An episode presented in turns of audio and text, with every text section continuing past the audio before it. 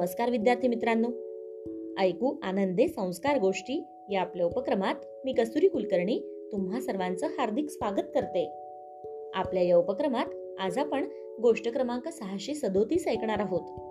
बालमित्रांनो गोष्टी संतांच्या या विशेष कथामालेत आज आपण संत तुकाराम महाराज यांची सुंदर गोष्ट ऐकणार आहोत.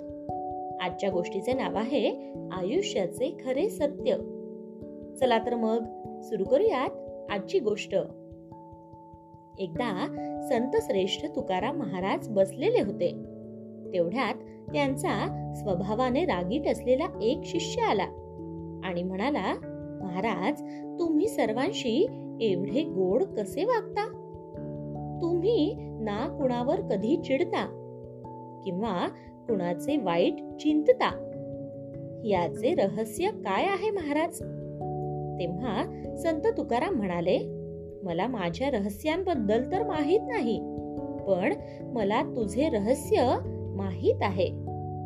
शिष्याने आश्चर्याने त्यांना विचारले महाराज काय आहे माझे रहस्य? यावर तुकाराम महाराज दुःखी होत म्हणाले पुढील सात दिवसात तुझा मृत्यू होणार आहे. गुरूंच्या मुखातून हे शब्द ऐकताच शिष्य उदास झाला आणि तिथून निघून गेला. यानंतर शिष्याच्या स्वभावात एकदम बदल झाला. तो सर्वांशी प्रेमाने भेटायचा. कुणावरही राग राग करत नसायचा.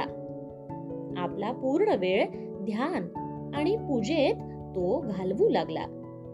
आतापर्यंत ज्यांच्या ज्यांच्याशी तो वाईट वागला अशा सर्वांकडे तो गेला आणि त्याने त्या सर्वांची माफीही मागितली. सात दिवसांनंतर जेव्हा तो शिष्य संत तुकारामांना भेटायला गेला तेव्हा महाराज म्हणाले तुझे मागचे सात दिवस कसे गेले? तू आधी सारखाच लोकांवर नाराज झालास का? त्यांना अपशब्द बोललास काय? की एखाद्यावर रागावलास? तेव्हा तो शिष्य म्हणाला बिलकुल नाही. माझ्याजवळ आयुष्यातील फक्त सात दिवस होते. मी ते व्यर्थ गोष्टींमध्ये कसे घालवू शकलो असतो? मी सर्वांशी प्रेमाने भेटलो आणि ज्यांना ज्यांना मी दुःख दिले होते त्यांची माफीही मागितली. संत तुकाराम महाराज तेव्हा स्मित हास्य करीत म्हणाले बस हेच माझ्या चांगल्या वर्तणुकीचे माझ्या चांगल्या वागण्याचे रहस्य आहे. मला माहीत आहे की मी कधीही मरू शकतो. यामुळेच मी प्रत्येकाशी प्रेमाने सौजन्याने वागतो. हेच माझ्या चांगल्या व्यवहाराचे रहस्य आहे. चांगल्या आयुष्याचे हेच खरे सत्य आहे. शिष्याला समजले. की महाराजांनी त्याला आयुष्याचा पाठ शिकवण्यासाठी मृत्यूचे सत्य सांगितले होते. गोष्ट इथे संपली. कशी वाटली गोष्ट मित्रांनो? आवडली ना? मग या गोष्टीवरून आपल्याला एक बोध होतो बघा.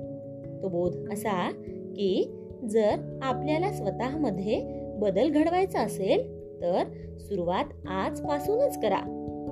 कारण देवाने तर फक्त सात दिवसांचीच निर्मिती केली आहे. आठवा दिवस अस्तित्वातच नाही. काय? येते ना लक्षात? चला तर मग. उद्या पुन्हा भेटूयात अशाच एका छानशा गोष्टी सोबत आपल्याच लाडक्या उपक्रमात ज्याचं नाव आहे ऐकू आनंदे संस्कार गोष्टी. तोपर्यंत नमस्कार.